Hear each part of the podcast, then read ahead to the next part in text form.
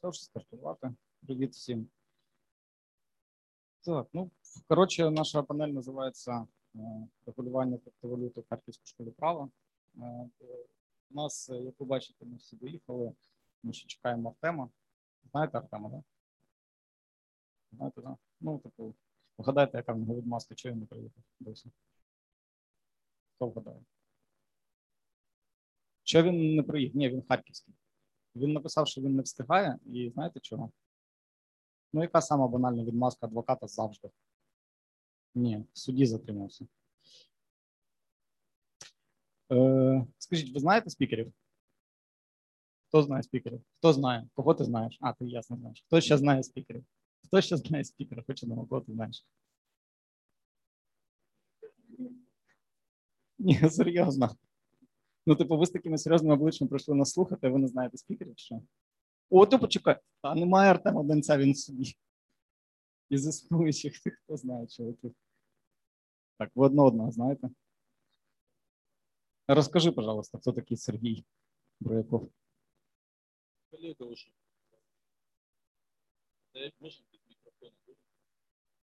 Какие-то проблемы с микрофоном, я так понял. Я вас помню по предыдущему. А ми можемо без мікрофону, чи в нас запис буде?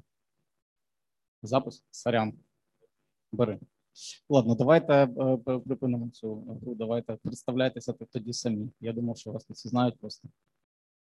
А, Меня зовут Александр, я компанию Лоранч представляю. Мы занимаемся нерезидентами в основном, и а, у нас там специфическая ниша, которая касается э, хай-риска, это фармацевтика, криптобиржи и всякие похожие на это отрасли. Также мы занимаемся нерезами и, э, в принципе, теми же услугами, которые и э, украинским правом и так далее. Наша ниша в основном это криптовалюты, хай-риск, э, э, e-commerce э, агрессивный. Вот в этом Ну, ваші Ми клієнти работаємо. податки платять, тобто ти компетентний.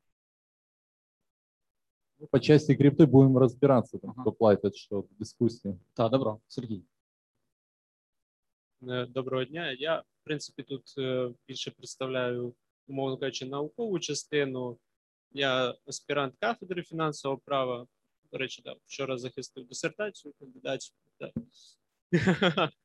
Класно було. Ківа був. Ні, ні, слава Богу, він не оперечив. Тому, е, але в принципі займаюся криптоактивами вже два роки. Так, у нас є Virtual Asset Lab при університеті. Е, давали там аналітики по законопроектам, які питання оподаткування стосувалися. 2461, здається, так. Е, Законопроект 3637 аналізували, також всі всі писали відповіді на які там зауваження і так далі. І часто займаємося взагалі оглядом. Там, якщо зайдете в Фейсбуці, у нас є сторінка, там постійно виходять короткі замітки на один-два абзаци по якимось важливим аспектам регулювання криптовалют. В принципі. Так, понятно, дякую. Е, дивіться, ми будемо сьогодні про такі речі говорити, про які в принципі поки що немає якогось єдиного підходу. Тому, якщо хтось буде навалювати щось, що вам ну типу резонує, і ви хочете якусь кинути під'яву, ви кажіть, давайте десь одну хвилину будемо брати. Тобто хтось щось сказав, піднімайте руку, типу, давайте навалювати. Добре, щоб було цікаво. Е, так. І єдине, нам треба зараз розібратися з конфліктом інтересів, бо ми не конституційний суд. Нам треба типу, зразу це вирішити. Дивіться, скажіть, у вас бітки є? Бітки або крипта є? Есть, конечно. У тебе? І нема. Ти заангажований виходить ти ні. Підніміть, будь ласка, руку. Ну, знаєте, да, ця історія, типу айсбрейкер, коли типу, е, треба interaction з залом робити. Ну, Підніміть руку, хто? У кого є крипта? Для себе. Цікаво, якби у тебе була крипта для когось іншого. Все, більше ні в кого немає крипти. Так, чуваки. Ладно, хорошо. Хорошо. Е, окей, давайте тоді. Е, перше питання, воно коротке. Чи можливо сьогодні платити податки із криптоактивів? У меня больше по нерезидентам. Давайте вот коллега расскажет. По нерезидентам і по з'їздам. Е, Дивіться, е, так, по оподаткуванню з криптовалютами це, умовно кажучи, зараз певна еталонна да, ситуація, як потрібно було би, виходячи з положень податкового законодавства, робити. Якщо дивимося ситуація по фізособам, то у нас доволі все плачевно, тому що у нас були ІПК, які ну абсолютно не в ті ворота йшли і хотіли максимально фіскальний підхід продавити. І законодавець зараз стоїть на позиції, що платити в загальному порядку треба, тобто 18% ПДФО півтора військового збору, тільки один нюанс. Вони не враховують е, суму входа в крипту і вивода. Тобто це не інвест прибуток оподаткування, це в загальному порядку. Тобто, умовно кажучи, купили ви біток за 35 тисяч доларів, реалізували його через місяць за 40 тисяч доларів. У вас е, 19,5% податкове навантаження на всю суму, не на інвест прибуток, не на різницю позитивну. І в цьому законопроекті 2461 була ну позитивна така думка, що потрібно прирівняти криптоактиви до інвестиційних активів, так оподатковувати позитивну різницю, і ну і навіть якщо є збиток, так тоді ну мінус немає ніяких е, зобов'язань. Зразу упереджую питання по тому, а як визначити ціну входа, щоб співставити, чи є у вас е, ця дельта позитивна чи навпаки вона негативна. То тут е, цікавий підхід у Штатах. Да, вони визначили там ряд криптобірж, яким умовно кажучи, так можна довіряти їхнім курсам, і зробили прив'язку, що саме там вони будуть визначати на конкретну дату курс е, тої чи іншої криптовалюти, щоб визначити, чи ви в прибутку, чи ви в мінусі. І ну і наша позиція також така, що потрібно справді запровадити ну пільгову ставку 5% по таким доходам і оподатковувати тільки інвест прибуток. Ну в Україні для цього також треба буде, умовно кажучи, визначитися з тими біржами, яким ми будемо довіряти. Визначаємося з біржею, тоді вже ми розуміємо курс по долару крипти, і відповідно вже з курсом долара воно все зрозуміло. У нас є НБУ і так далі. Тоді ми ну чітко визначаємо податкові зобов'язання. Але ж знову ж таки, сьогодні плачевна ситуація, тому що 19,5% на всю суму без врахування витрат по входу в крипту. Якщо ви просто холдите крипту, там біткоін, ефір, то у вас ніяких зобов'язань немає. Тобто тільки виход фіат виникають податкові зобов'язання. Це в ідеалі. Знову ж таки, питання, хто знає, що у вас е, знайшли кошти від ну ніхто. Що сьогодні процес ніякий не йде по виводу коштів, як оформлення транзакцій, що вивід коштів з реалізації. Фактично ви заходите на біржу, міняєте біток, і вам приходить що Олена Іванівна вам зробила переказ. Так, у мене питання. Скажіть, е, хто е, щось не зрозумів із того, що сказав Сергій? Наприклад, холдить крипту. Всі розуміють, що це, да? Ні, серйозно, скажіть, якщо хтось не ну давайте подопитуємо. У нас, типу, оскільки це така перерва перед перед інтерв'ю по Дія Сіті, ми можемо тут робити все, що завгодно. Давайте порозпитуємо розумних людей, що таке входити крипту, і чому це поки ти трейдиш, ти нічого не платиш. Що це взагалі таке? Чи, чи, чи не варто і рухаємося далі, і все ок з цим? Зрозуміло. Все ок, рухаємось далі, да? Да? Ти від всіх зараз, да, говориш? Ну хорошо, ладно, рухаємося далі. Е, Що з буває? Давай по ФОПам пройдемо. Так, так, з ФОПом, ну, інтересна ситуація, як на мене. Умовно кажучи, так, ну перша група точно да, відпадає, там друга, третя група, умовно кажучи, дійсно можна було б в теорії виводити ці кошти на рахунок ФОПу. Ну в чому ну, переконання, в чому тут зразу виникають ризики? У нас на сьогодні немає спеціального кведу у нас немає для криптооперацій. Так? Якщо ви будете їх оформляти як криптооперації, я розумію, зразу ж також упереджу питання квет, то якби не обов'язок чітко показувати, який вид діяльності, ну однак, вже розуміючи логіку контролюючого органа, ви вивели крипту, так, вивели її як ФОП, у вас такого кведа спеціально немає, значить, це не в рамках вашої господарської діяльності як ФОП, а отже, це дохід отриманий як фізособою, тому в загальному порядку податкуйте 18% плюс 1,5% військового збору. Це один підхід. З іншої сторони, ну це мало ймовірно, воно розсиплеться в суді, що прирівняти до інвест прибутку знову ж таки операції з криптою. Ну це дуже була би сложна комбінація контролюючого органу, так ну теоретично, так можливо. І тоді би вони сказали, що ну ФОП він з інвестактивом контролюючого органу чітка позиція, що все, що здійснює ФОП, умовно кажучи, з інвестиціями, він здійснює не як ФОП, а як фізособа, тому відповідно в загальному порядку оподатковуєте 18 півтора. Ну тому у мене позиція така, що найбільш оптимально це звичайно було б на третій групі. Так там виникають ніяких питань з нерезами, тобто, якщо у вас мечить біржа. Але тим не менше, ну є отакі потенційні ризики. Це така моя суб'єктивна думка. Тут, тобто, якщо я трейдер, е, я е, працюю з криптоактивами, я можу зареєструватися як ФОП і платити 5%. Із чого? Із, ну, все одно від цього ревені. Да? Ну, Там же 5%, різниця. так, там без е, Так. ніякого ну вход ми не рахуємо мінус. тобто з усієї суми платите. Мгм. Добре, юридичні особи. Юридичні особи це взагалі типу зараз е, ну глухий кут, ніхто би не ризикнув. Як на мене, тут питання скільки заплатити не стоїть. Тут питання податкових вигод. Як Підприємство ну для мене особисто не зрозуміло. Це чому ситуація? Е, Біток, ну ціна зараз умовно 33, здається. Зараз чуть просів. Е, Реалізація, умовно кажучи, одного біткоїну, так ну більше 20 тисяч гривень, основний засіб. Як ми можемо ці витрати віднести? Ну хіба що їх амортизувати, так як нематеріальний актив? І зразу у нас ми попадаємо на різниці.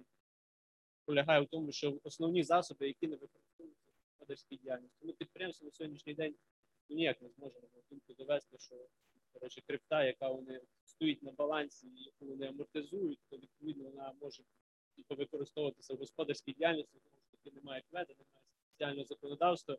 І позиція, в тому числі, я знаходив індивідуальну консультацію ДПС, не тільки там місцевий рівень, де контролюючий орган каже, типу, що е, правовий статус не визначений, взагалі такого явища не зрозуміло, тому це в загальному порядку. Я думаю, що ця історія з юрособами і податковими вигодами вона дуже ризикова, і ніхто би на це не пішов. Ясно. Скажи, будь ласка, от е, та крипта, яка в тебе є, ти продавав її, платив податки? Пока еще не выводил. Вот мы получаем и отправляем дальше. Ви не бачите цей хитрий погляд.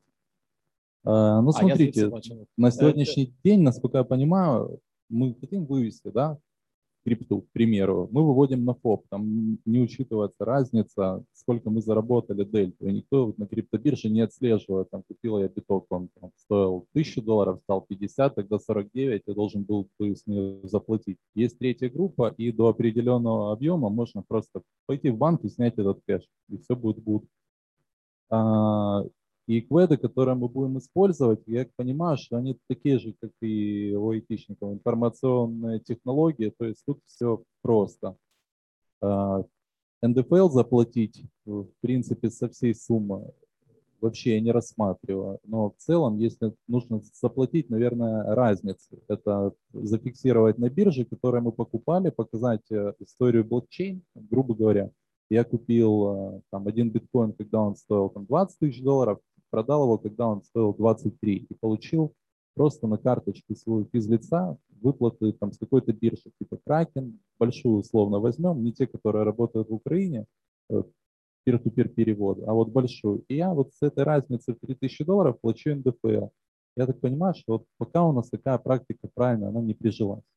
Ну, взагалі Бо- нереально. Чому нереально? Тому що ну пряма є типу, інвест-актив, визначені корпоративні права, цінні папери, там немає слова та інші, Активи тощо. Тобто, ви- ну, вичерпно треба включати і тоді Так, переходимо до інших юрисдикцій. З фізиками зрозуміло, з ФОПом більш-менш так зрозуміло, е, з юридичними особами не робить. Е, ти- Я трейдер, я хочу платити десь податки, і я приходжу до тебе і прошу тобі е, тебе підібрати для мене іноземну юрисдикцію, за якими критеріями ти будеш її підбирати.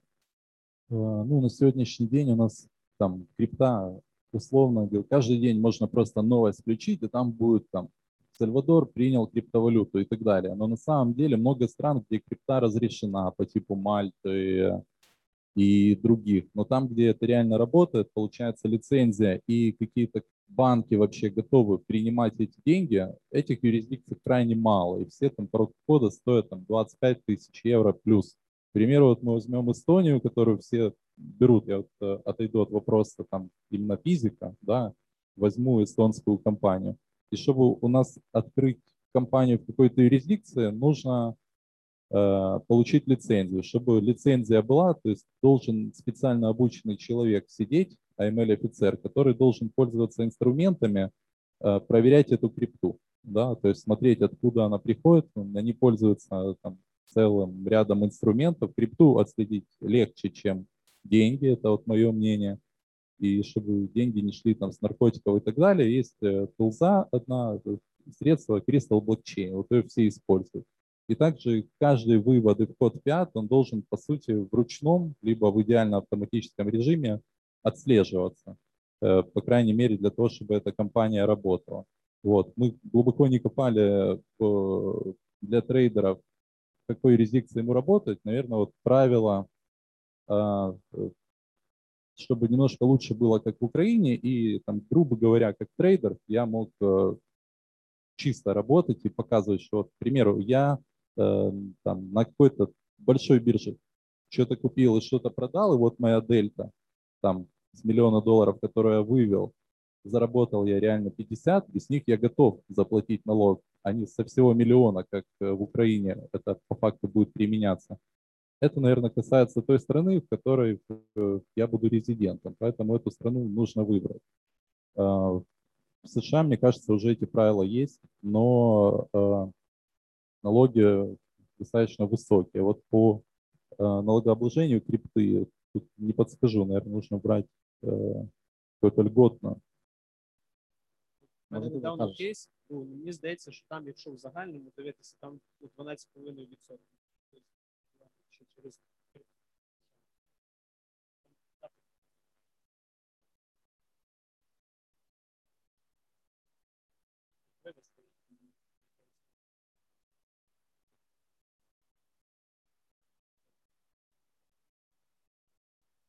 Так, може в когось є тут якісь ще уточнення, питання, заперечення. Давай.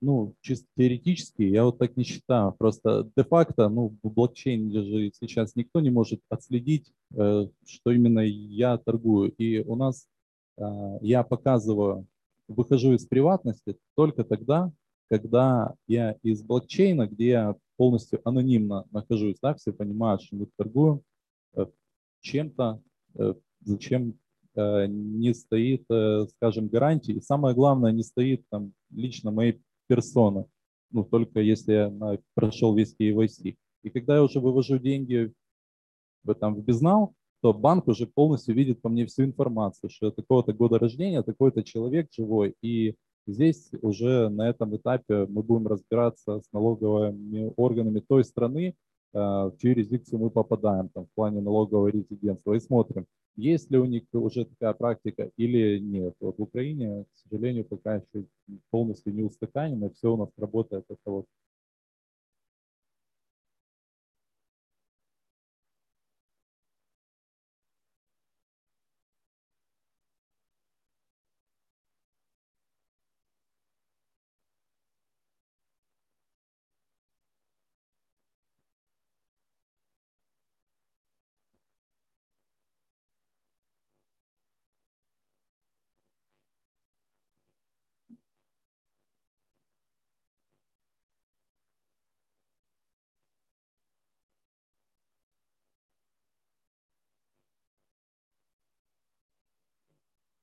У нас там буде ще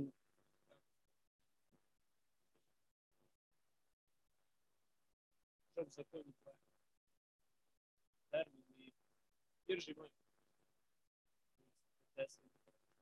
далі вже зараз є. Ну однак я думаю, що тут якраз ідея законодавця, щоб вони і верифікували навіть транзакції, коли бартер крипта на крипту.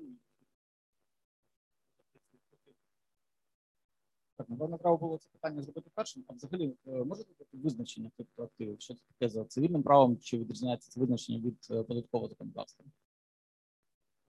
Ну, ми, до речі, до початку я вже казав, мовно свою позицію по цьому питанню. В податковому кодексі немає да, дефініції. Податковий кодекс відсилає до актів іншого законодавства. У нас в законі про МЛ вже є ця дефініція. Вона не має відстрочень, вона вже застосовується. Якщо умовно, там три складові. Це цифрова форма має вартість і обіг і існує в системі обігу віртуальних активів. Чому назвали систему обігу віртуальних активів? Раніше було в законопроектах. Вони так і хотіли сказати про блокчейн, це розподіленого реєстру, системи і так далі. Ну сложний термін, і не всі платформи, які мають ICO чи випускають коїни, у них дійсно відповідають вимогам блокчейну. І Так тому в системі обігу віртуальних активів це дійсно складна система. Ну, це три складові. І це, в принципі, доволі такі власне. Я сьогодні там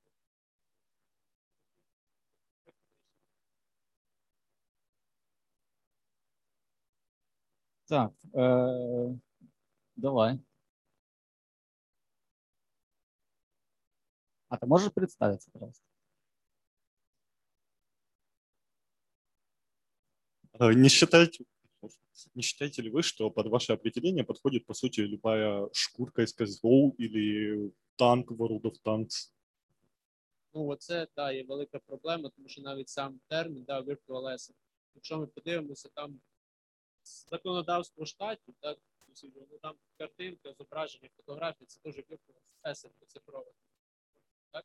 Тому систему робили прив'язку до блокчейну, тобто систему обігу віртуальних активів, умовно його так назвемо, і там вони вже конкретизували, що це обіг там активів, якими торгують, переказують і так далі. Ну, шкуркою козла навряд чи хтось буде переказувати. Шкурка CSGO, окей, для незнающих, то есть э, в онлайн-играх любой купленный предмет, электронная форма в обігу перебуває, і що ще? Там ще десь рука була. Так, будь ласка. Оля.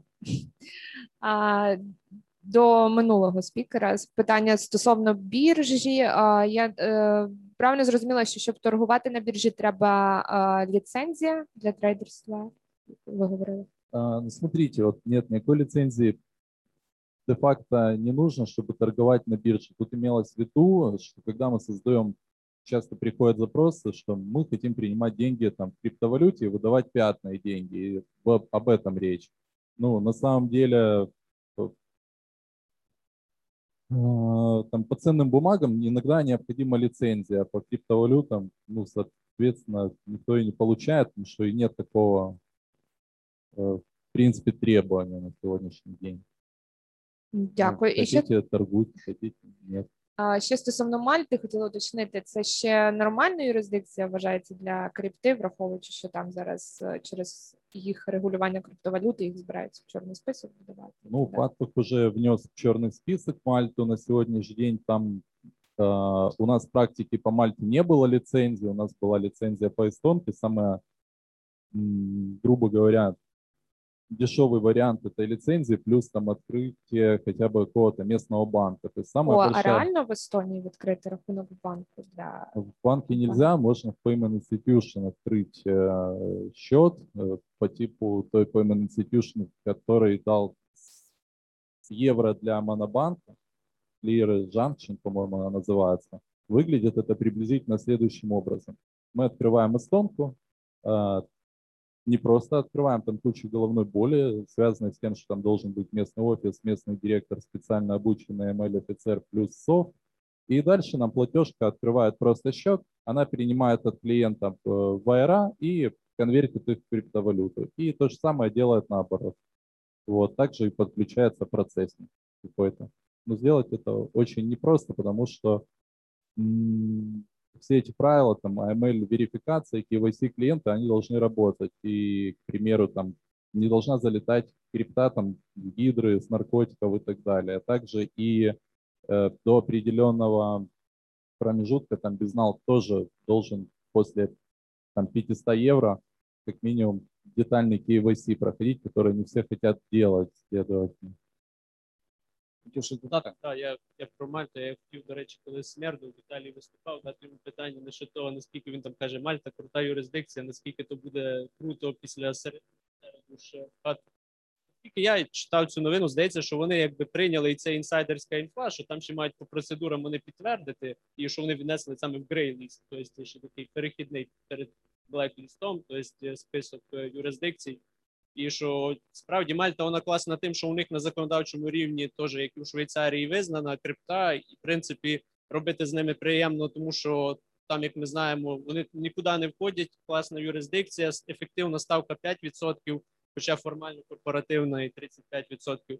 Однак Естонія, як дійсно там ми ряд вебінарів проводили також з колегами з Естонії, і вони казали, що у них, типу, коли починалася історія з криптою, у них навалило взагалі куча проєктів, куча людей. І там, здається, була статистика, що з трьох з половиною тисяч компаній, які так криптою займалися, стали там на облік. На сьогоднішній день у них там 700 компаній лишилося. Це, я пам'ятаю, партнери естонської компанії, яка займається супроводженням криптобізнесу. Мальта класно ще тим, що там рахунок не можна відкрити під криптовий бізнес. Там все, все це не смішно. Е, так,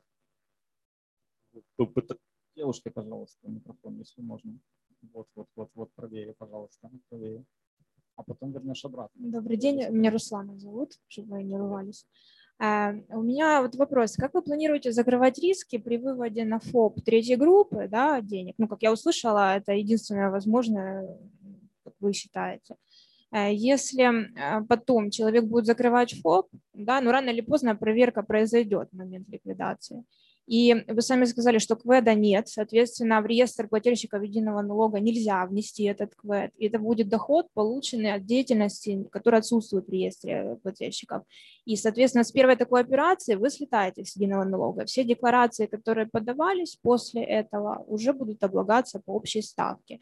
Каким-то образом, ну, я просто не, не могу до себя увидеть, как закрыть этот риск. Ну от ніяк його не закрити. От я і сказав, що це є об'єктивно той ризик, на який люди або йдуть, або ні, і чекають, що по таймінгу вони встигнуть до закриття свого ФОП вже буде легалізовано все, і всі питання з криптою знімуться. Я не знаю, чи контролюючий орган не попробує заднім числом, але все одно у нього там три роки. Э, Ну, тут речь не о заднем числом, а здесь речь о том, о нару- что человек нарушает условия нахождения на едином налоге, неважно как.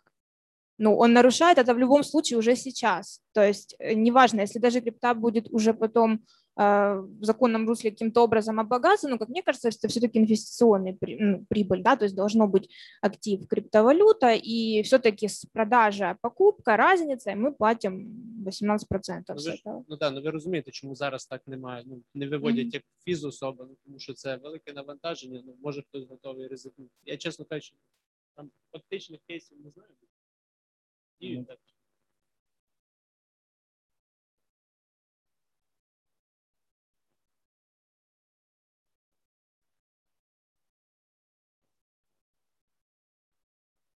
Серйозно, махінації з криптою, да? Нічого собі. Ем, Давайте е, коротше, наступне питання таке. Може, ми ще там зараз в цьому питанні щось цікаве знайдемо. Е, Ну от е, чиновники задекларували там на мільярди крипту. Як ви гадаєте, для чого вони це зробили? Ну, э, насколько вот я знаю из тех чиновников, которые задекларировали, он говорит, что нет у него этой крипты. А зачем это сделано? Сделано просто потому, чтобы потом показать, откуда деньги, то есть source of wealth, вот, по-русски уже забыл. Походжение э, денег как-то обосновать. В общем, какая ситуация? Если, к примеру, у нас есть легальный механизм доказать, что э, мои средства там, грубо говоря, нет у меня варианта, будучи чиновником, доказать, что там я продал земельный участок, и поэтому вот у меня деньги образовались там на новую машину и дом. Э, В случае с криптовалютой можно играться, можно показать, если никто глубоко в блокчейне копать не будет, нарисовать себе определенную историю транзакций и сказать, что я приобрел актив, он просто у меня вырос. Вот, следовательно, таким образом решить этот Как вопрос ты с происхождением средств. нарисовать, э, нарисовать себе историю транзакций? Ну, Нет, нарисовать нельзя, но нарисовать для человека, который в это поверит, возможно, можно показать какой-то аккаунт и сказать, что, к примеру, он твой. Верификации-то на нем не было. Да, правильно, при декларировании они же свой кошелек не пишут, верно? Или пишут, никто не знает. Вроде как ну, там кошелек не нужно было указывать, не пишут, да?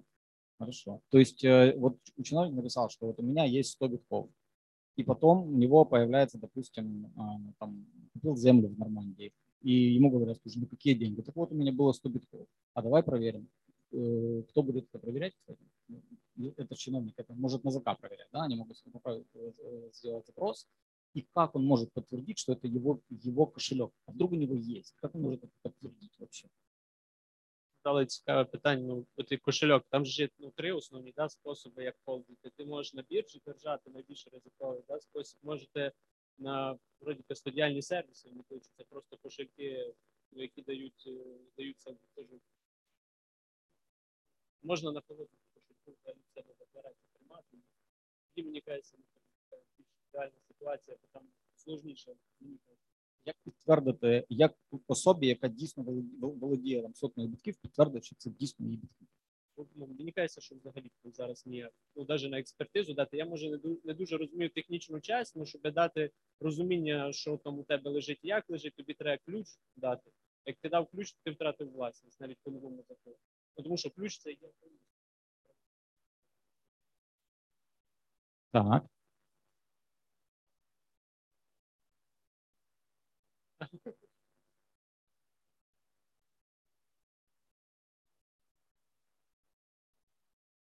Там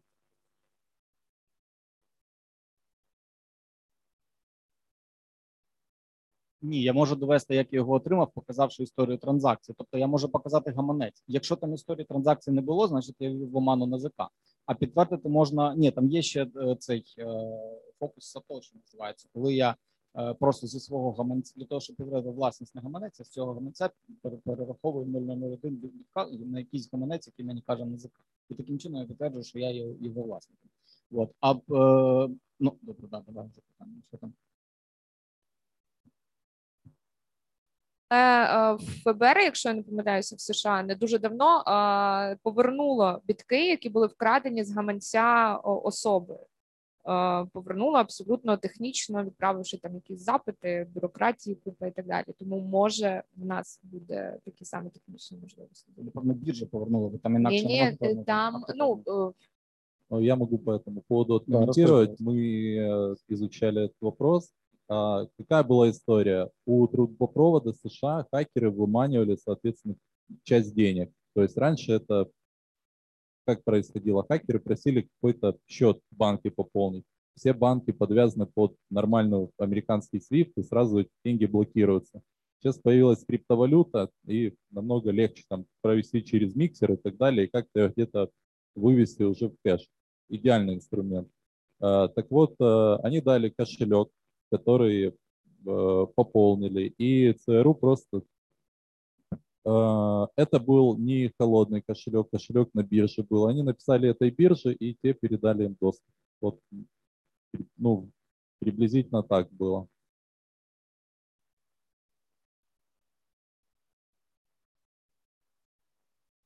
Ну, ФБР пошли в суд, э, суд э, определенной юрисдикции дал решение, которое обязал биржу предоставить э, им, тут я уже точно не помню, ключ, и они вернули эту крипту украденную. Да, то есть если бы там был хо- какой-то холодный кошелек, у них физически, физически такой возможности бы не было.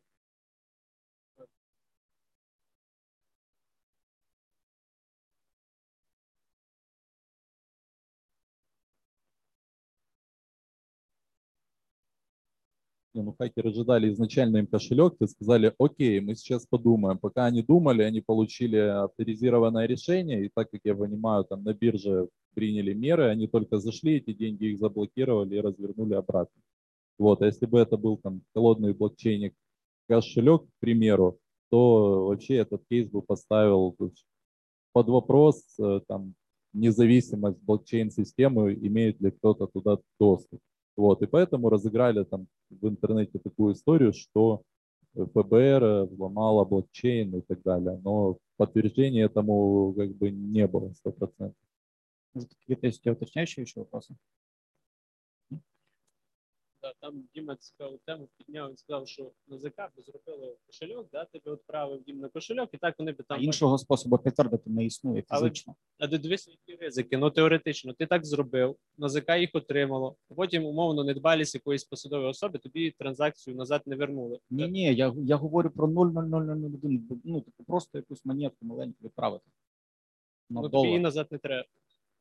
Ти готовий не ризикнути. До, ну, на, на долар, ну да, ну типу на долар я відправлю один там якийсь шматочок біточка на, на, на долар. Е, так. Останнє питання. Е, законопроєкт, який зараз є.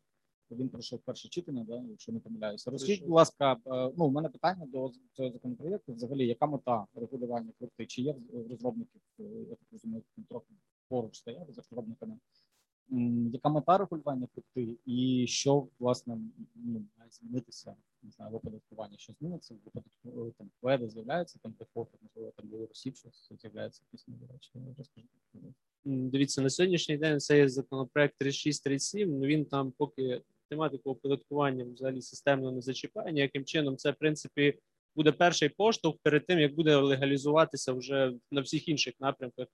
На мою думку, це перший, типу, як такий крок для того, щоб заявити, що да, є такий об'єкт цивільного обороту, знімемо питання, щоб суди не показували, що є людина, яку зловили в штанах, була речовина схожа на біткоін, типу і так далі. Ну тобто, щоб у нас була дефініція, легальні транзакції, є у нас господарюючі суб'єкти, які цим займаються, так а в оподаткуванні вже пізніше буде визначеність приноситися. Там класно, що вони зробили. Вони класифікували так різні види криптоактивів. Ну тобто там забезпечений, незабезпечений. Погано те, що у них є ну дублювання термінів, і також там зов, ну, не приносить визначеність. Security токени забезпечені.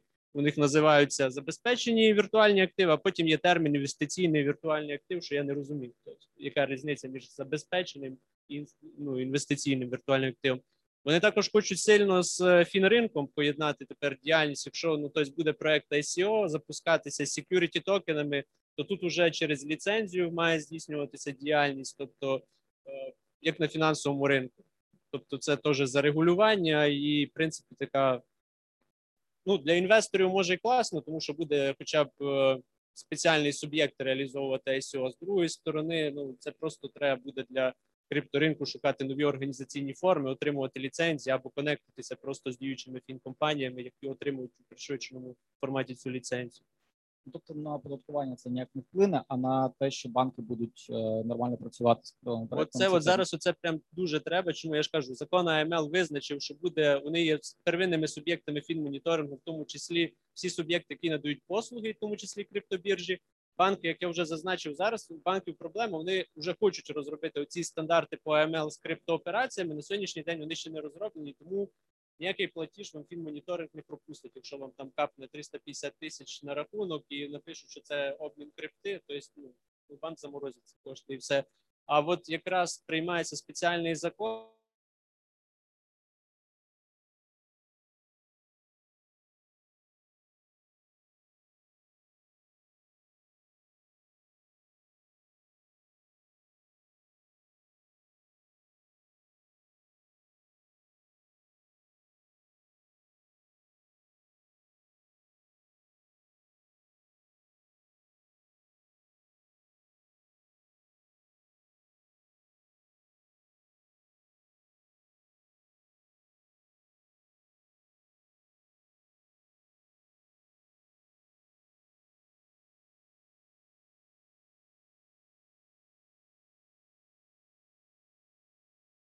І тоді цей механізм зробила А, да, біржа організувала типу розіграш, в якому могли взяти участь і уча... ну, будь-хто хто на цій біржі криптовалют, і у висновку вона там отримала.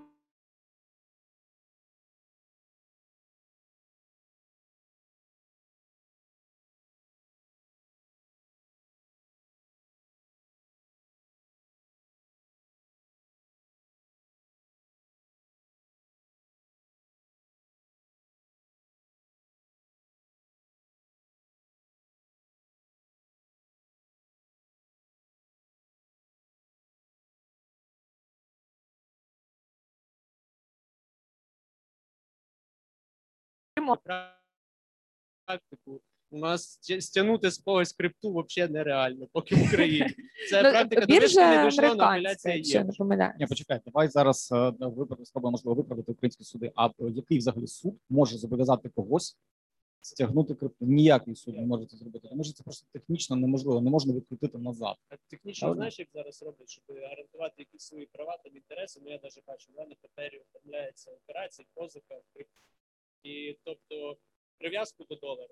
Ну, тобто, ну, розуміють, що 10 біткоїнів не стягнуть, які взяв позичальник, да? ну можуть стягнути доларовий еквівалент, і суди задовольняються. Ну це було заочне рішення. Я не, не готовий казати, наскільки би ця позиція вистояла, якби друга сторона прийшла з адвокатом. Ну така З, з іншого боку, якщо буде рішення суду, якщо ну, відомий відповідач, відомий його гаманець, на який прийшли, прийшла крипта, і буде рішення суду, яке за яким він мусить пере- передати таку-то кількість біткоїнів там такій-то особі. Він це рішення не виконує. Відповідно, коли всі да, все закончилось, приїхало телевідення, прекрасно.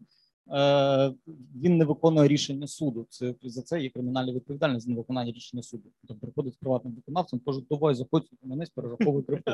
Тобто, ну теоретично можна виконати рішення суду. Те, що український суд, можливо, там не з першого разу це рішення прийме окей, але я думаю, що ну багато де є проблеми такі з, з цими новими такими інституціями. Я лише одну ремарку. Мені здається, що тут головна проблема в тому, що у нас суд, коли мотивуєш позицію і робиш посилання url адреси, він вже каже, то есть, все. Тобто, все, скрійни екрану мені зроби, будь ласка. Да, я згоден. Е, так, ну що, е, Артем, як? Норм. Ага. Хорошо, так, зараз секундочку. Давай я тобі поставлю якесь запитання. аж Ми вже планували закінчити, от, е, оскільки ти таки добіг. Е, так, чому так багато крути? Це, це теж про що я хотів поговорити. Чого так багато за- задекларували чиновники? От як ти думаєш, ми вже про це поговорили? Е, Вгадати, вгадати відповідь. Да, було 11 різних варіантів, вгадай хоча б 8. Я спробую вгадати 12-й. Насправді е, я бачу всі ситуації з великою кількістю крипти на руках у чиновників, як е, цілком у кримінальному сенсі зрозумілу ситуацію, коли люди е, декларують те, що в подальшому будуть використовувати для легалізації незаконних доходів. Не будемо коментувати. Можеш пояснити, як це буде відбуватися технічно? Ну, от Знаєш, я в декларацію написав 100 бітків, мене немає цих. Ага. Що я далі буду Але ти сидиш на дуже якомусь на якійсь гарній посаді, і там е, валізи з кешем тобі регулярно надходять. Ти їх маєш декларувати. Задекларувати як хабар, ну це ніхто робити не буде. Кажеш, а, в мене є біток. Зараз я йду, міняю. Я кажу, Я «Не- міняю. Як я можу поміняти біток і не заплатити з цього податку? не заплатити з цього податки. Це питання, як зробити в Україні. Власне, цьому чому, чому це відбувається? Бо в Україні а, і Харків, зокрема, це е, одна із гаваней, де можна досить ефективно обналічувати деньги. Чекай, е, в мене. Е, Є декларація чиновника. Він за- задекларував 100 бітків, в нього вдома лежить е, там вагон, вагон доларів. В нього бітків цих немає, є вагон доларів. Йому для того, щоб якось ви- витягти якусь користь з цього декларування, треба купити бітків спершу. Купити не треба. Треба вказати декларацію, щоб в нього стало менше. Казав. І що далі він з цим робить? Дістає кеш з валізи, Дістає каже, я з зараз валізи. йду там купую собі там на лазурному збережжі. щось. А до чого тут бітки? Я не розумію, яка А, буде а звідки і як йому пояснити, звідки в нього кеш? До чого тут а, а, а причин? Там зв'язку немає, там немає між цим зв'язку, в нього немає бітків. А саме тому і використовується саме криптовалюта, бо неможливо зараз на державному рівні пояснити, звідки люди це беруть і чому воно має таку вартість. Держава Достатньо- бачить, що достатньо особі направити запит від НЗК і попросити, щоб він дав хоча б якийсь гаманець.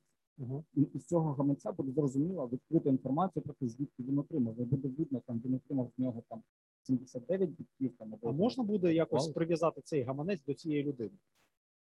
Ну от ми говорили, що не про це не можна, бо Не можна. людина сама не захоче цього зробити. Але НЗК каже, дай інформацію. Ну А людина інформацію не надає.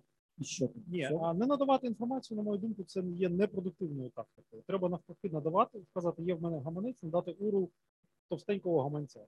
Будь ласка. О, я тільки що дав пораду, як чинити злочин. Ні, це не порада, це сказав слово урол. Е, і уру, ну багато. Е, е, Давай друге питання, бо вже ходять на хвилину як коршуни. Як Вже є, вже є. як коршуни літають на ступі. Дивись, зараз є законопроект, про який має врегулювати хоча б якось, що таке криптоактиви. І в цьому законопроєкті ще є велика частина, маленька там про регулювання, і велика частина про, про зміни до процесуальних до кримінального процесуального кодексу, про те, як там нарешті їх включати, як їх включати. У тебе е, є е, практичний досвід роботи із криптоактивами, коли, коли поліція там або е, там інші правоохоронні органи вивчали крипту, або там не знаю, хто скрали крипту і намагався повернути. Чи є якась практика, чи думаєш, що щось зміниться у зв'язку з законопроектом? Я не можу сказати, чи зміниться щось чи ні, бо ті, хто будуть виконувати або впроваджувати ті, ті зміни, які будуть, вони також мають якусь там клепку і своє бачення цієї ситуації. З нашої практики багато, бо декілька компаній досить е, е, великих у е, криптовалютному бізнесі знаходяться в Харкові, і ми знайомі близько працюємо. І щодо вилучення саме криптовалюти, якщо навіть проаналізувати реєстр, немає жодної ухвали, де наклали арешт саме на криптовалюту. Накладають на комп'ютерну техніку, на електронні гаманці, на рахунки. На саму криптовалюту не накладають. Ну і до речі, я вважаю, вони роблять правильно, бо криптовалюту арештувати неможливо. Можливо, арештувати носій, видати якийсь припис авторизованій особі, яка вчиняє дії з цією криптовалютою, там якомусь обміннику чи там який- якийсь. Ну, Якщо це крипта лежить на когось на біржі, Я не взяв з собою цю золотеньку можна- монету з Аліекспресу за один за один долар, там яка коштує там написано біткоін. Я завжди для обшуку тримаю. Я як арештувати? Як арештувати? Слухай, е, якщо це біржа, якщо є юридична особа, до якої можна поступитися, то правоохоронний орган може або е, посвідчення навіть може написати на біржу, що в нас тут є ну, хатні підставця, заблокуйте, будь ласка, на цьому гаманці, от написано, заблокує. Так, але е, вилучити, е, зобов'язати цю біржу надати кудись щось, або заборонити вчиняти якісь там дії е, з цим криптогаманцем, це буде проблематично. Добре, а чи мусять правоохоронні органи мати такі повноваження, все ж таки, щоб це робити? Чи мають з'являти? Ну тобто, вони ж е, в законопроекті передбачають, що, що крипта може бути е, доказом в кримінальному процесі, може відповідно напевно займатися. Добре чи погано? Чи не варто можливо правоохоронним органам зараз? Знаєш, я все ж таки вважаю, що варто, і е, це не питання того, що наші погані правоохоронні органи вони не мають мати цього функціоналу. Е, взагалі, це Харківський. Е, Харків тут місцеві з е, цього готелю. Проблема в тому, що е, впровадження такого регулювання, воно, по-перше, слугує легітимній меті унормування правовідносин і е, запобігання вчиненню злочинів, е, розслідуванню там і покаранню. І такий функціонал має бути. Звичайно, питання про те, хто і як це буде виконувати. Бо, на жаль, у більшості випадків, коли говоримо про крипту, це використовується як привід для тиску на бізнес. І, звичайно, мають якісь бути стримуючі засоби для того, щоб це не використовували. Якщо компанія якась займається криптовалютою, 100% на неї можна тиснути для того, щоб допомагати. І е, це не має бути така, знаєш, атомна зброя, яка зробить криптобізнес е, або навколо криптобізнесу для України непривабливим дією. Через те, що е, правоохоронці завжди будуть тиснути. Єдиний приклад: у нас є багато компаній в Україні, які займаються виробництвом канабісу, канабісу для досліджень, канабісу для медичних цілей, і е, це є, ну я б сказав би дуже привабливим бізнесом. Тим не менш, мало хто цим займається, бо це або е, якось афілійовано до правоохоронців має бути, або ти будеш мати величезний клопіт. І тому цим ніхто не займається. Таке саме може відбутися з криптовалютою, якщо держава занадто глибоко запустить свою матільця до цієї сфери. Е, Чи є в когось, можливо, якісь коментарі, побажання? Олег? Очень странно. Е, да, все, можемо справлятися. Е, ну, всім ходу.